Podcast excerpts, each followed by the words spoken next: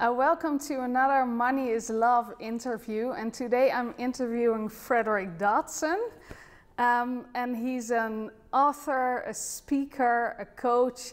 You've written about 20 or 30 books, I think. Uh, 24 in English. 24, wow. Plus okay. in other languages, yes. Yes, and uh, you teach people everything about reality creation. I teach uh, ascending levels of consciousness and I teach reality creation, which is my word for what others call law of attraction. Yeah, exactly. So, and today we're going to dive into the subject of money. Uh, so, what does money mean to you?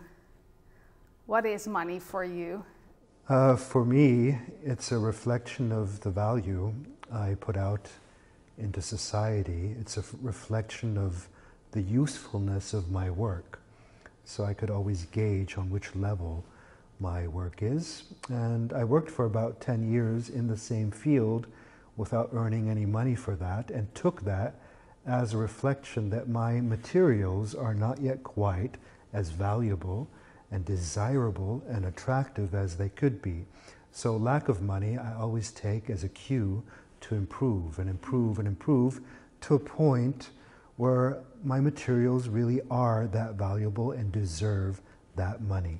Yeah, so is it then an accurate statement if I say if people want to make more money, they should uh, look at their added value?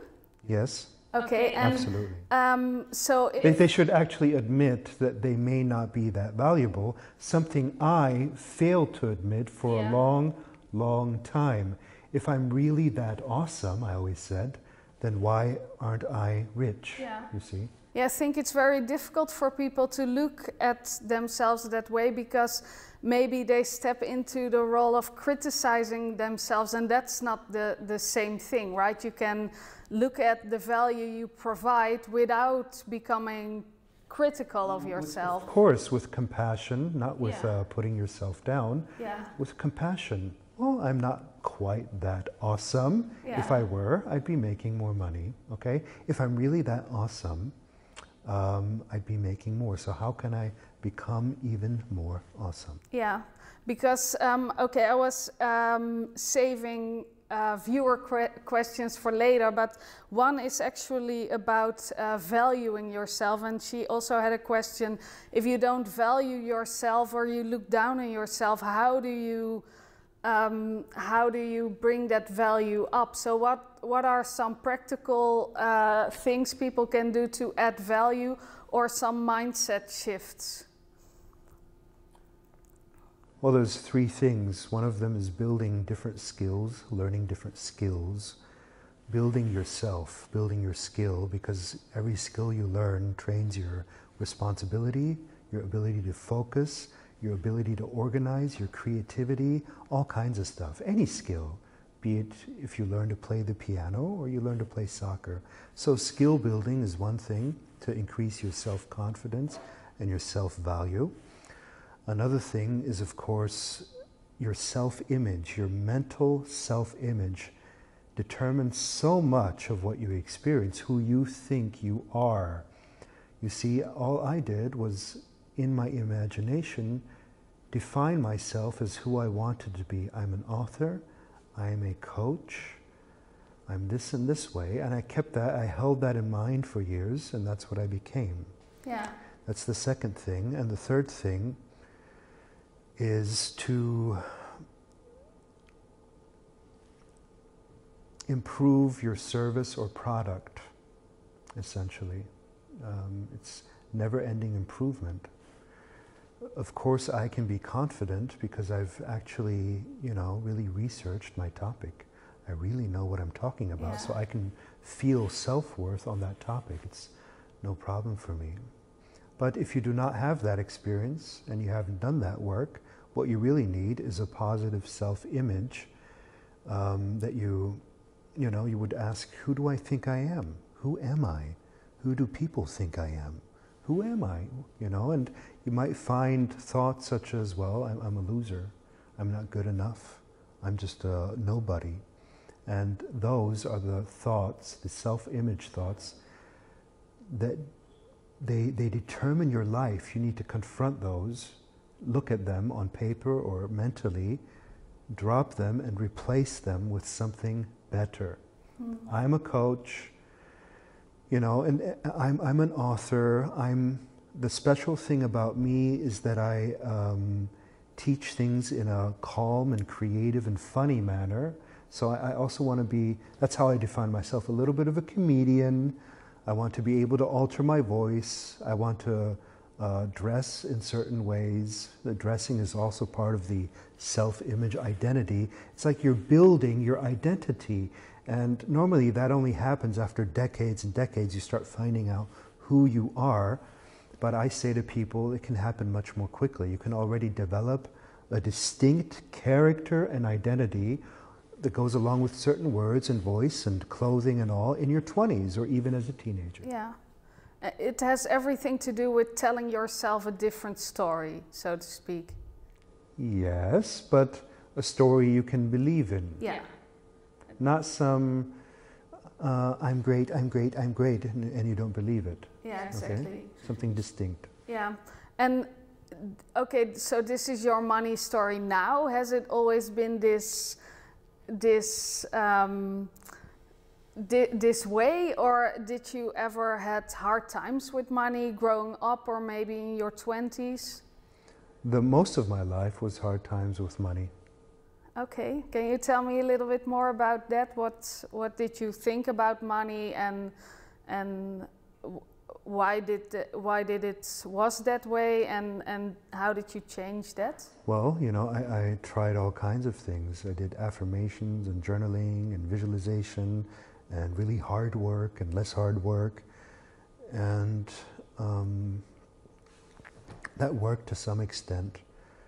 But the first breakthrough was probably when I refused and I stopped doing jobs I do not like. Mm. That was the very first breakthrough. And then my finances slumped. Okay, yeah. it's a leap of faith and courage, but yeah. I just refused. I had had enough. I'm not going to be a slave anymore. And that is a message of self value. And what eventually happens is that you make more than in your slave employment job. Okay, so that was the first breakthrough. The second breakthrough was that I actually started paying my taxes, becoming, becoming honest, and yeah. no longer hiding out of fear. I'm going to lose money if I pay my. It's all fear based, you know. Yeah. Being okay with giving money away and taking money. Oh, that's another big step. Okay with taking it. Mm and giving it. You know, people are shy to take money, to ask money.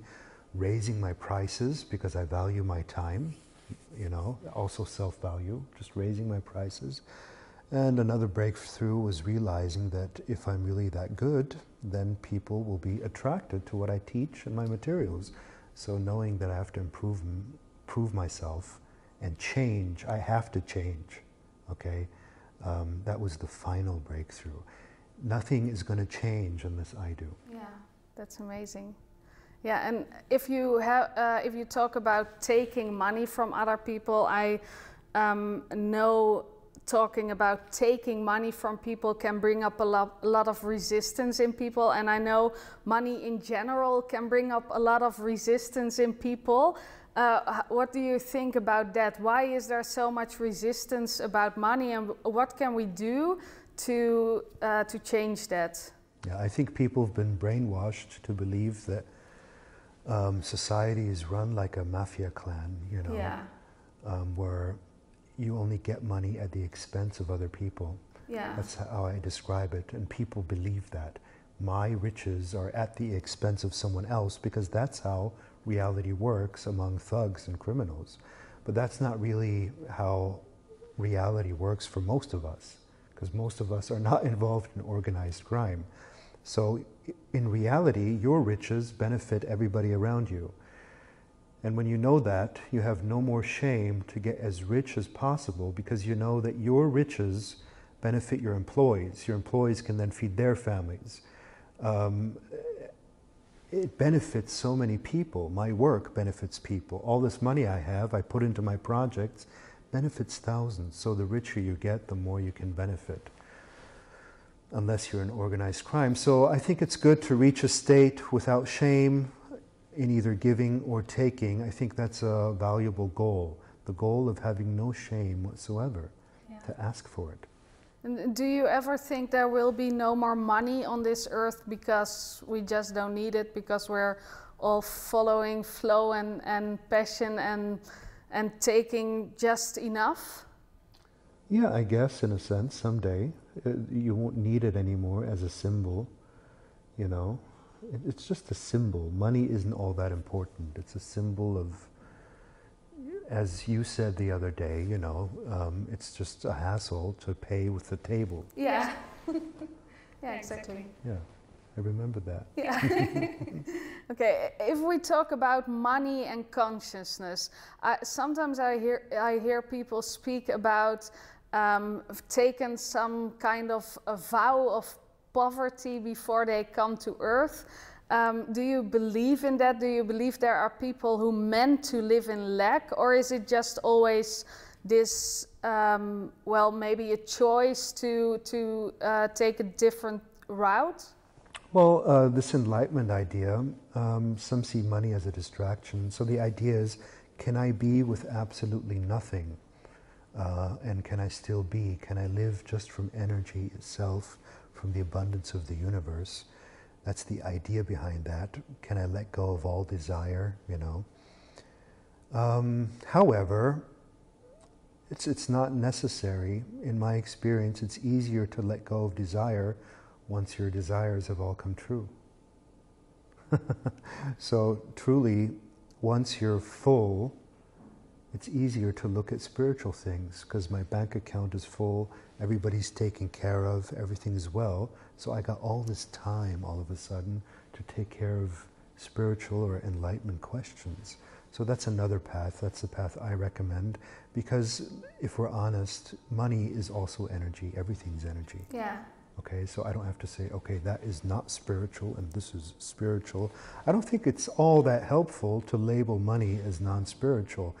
Money is, in fact, spiritual. It is energy, it circulates, it flows, and in fact, animals cannot do business. Okay? Mm-hmm. Why can't animals do business? Because it requires a higher mind to do business, it yeah. requires a, sp- um, a higher consciousness to do business. That's why I believe business is spiritual. Business is an opportunity to exchange energy. Business is one of the reasons there's peace between, let's say, America and China. They, nobody can create this peace except for these business people. They don't want to have war because they're in business together. They can't afford it, you yeah. know. So there's a lot of benefits of business, and I wouldn't separate spirit and business as they did in the past, but I do understand why they separated it. Yeah, okay. And um, one of the big lessons you taught me is that there's no correlation between how much hours I work and how much money I make, or how much uh, I sell my products for and how much uh, money you make. Can you um, can you say something about that? Yeah, well, the assumption is if I work this amount of time, I'll get this amount of money. But it's more the, the love put into the product than the amount of time worked. That's why the future of employment is to just give employees a goal without giving them a time frame uh, or when they should work. I want this goal done by August I want this done by December. And they can themselves choose in which time they do that. And what you'll then see is that some people do it more rapidly, some people do it at night, some people do it then. If you don't constrain their time, it has nothing to do with time really. Um, I could, um, you know, with a little bit of knowledge, I could just, with one click of a button, let's say one newsletter sent out, I could make $100,000 and that shows you it has nothing to do with time. How long does it take to do that click? Because I was smart and I built passive income, yeah. it just takes one click. That took one second. So it took one second to make $100,000. Yeah. Well, a critical person would say, I can't just sit on the couch, do nothing, and money just comes flowing in. What is your answer to that? I do it. And there was a time I didn't. I've been smart enough to focus on building a structure that allows for that. Yeah, but you did have to put time and energy into that. Yes, but I put it into the right thing, you see. I put it into structures of, uh, I put the effort into making it effortless, as I always say. Yeah. I, I, I, I invested my effort, my work, into the right things.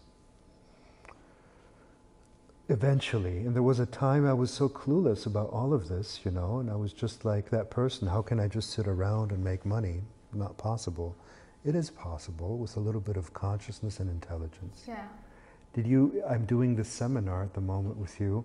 Have you seen me work a single second yet? Uh, you're so relaxed and calm and just having fun and and basically also letting us do The all the work and you're just guiding the process. Yeah, I haven't worked a second, Yeah. yet I'm making money.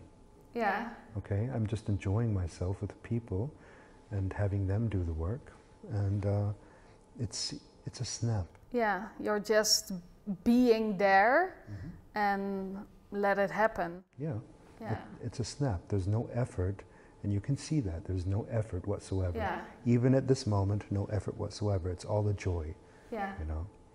Cool. Okay, I have some questions people send in uh, before the interview. Okay, what is the number one technique to manifest more money? The question comes from a place of not having money and needing to manifest it.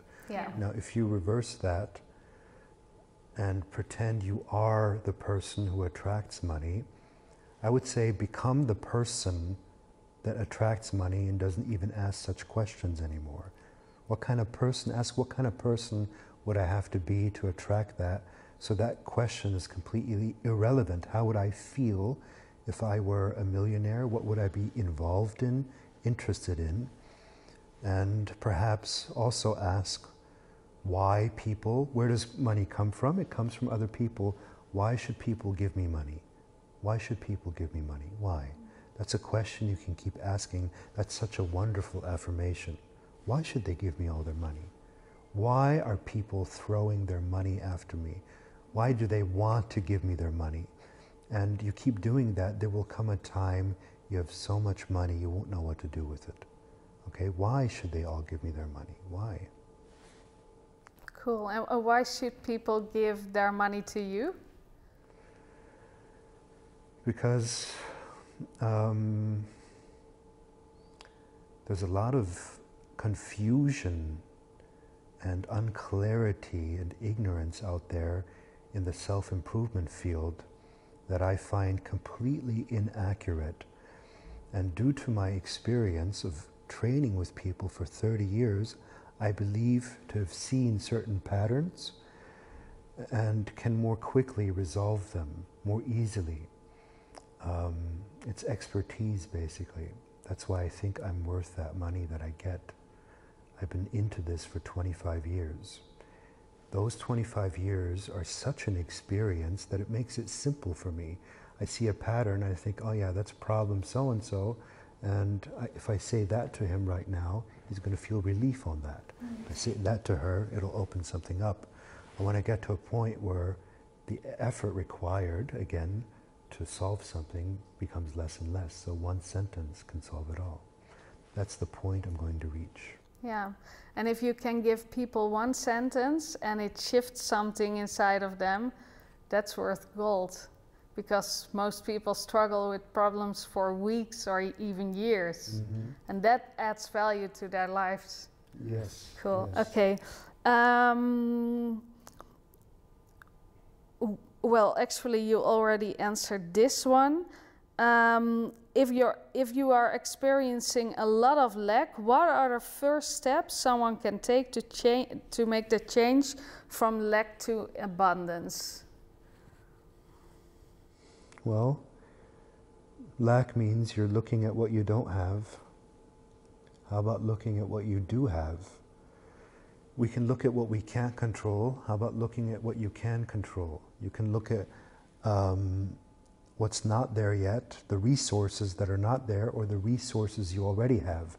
Just one example I started writing books, but I didn't have a laptop. And I've heard people tell me, I can't write books, I don't even have a laptop. Well, I didn't have a laptop. All I had was a pencil and a piece of paper. Okay? Um, these are excuses, lack excuses. What I do have is a pencil. I may not have a laptop, but I do have a pencil and a piece of paper. It's the focus on what you already have the connections, the information, the resources, the skills, the abilities. You already have so much. Your plate is full. You just don't know it. Cool. Thank you very much. I think um, people got a lot of insights from this uh, interview, and thank you for sharing.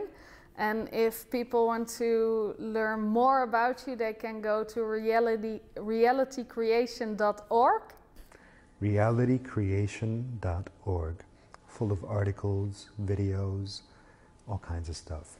Thank you for doing this interview. It was excellently done. Just like the seminar you're organizing is so excellent. One of the best ever, by the way. Thank you. Thank you for this and thank you for the compliment and thank you for watching.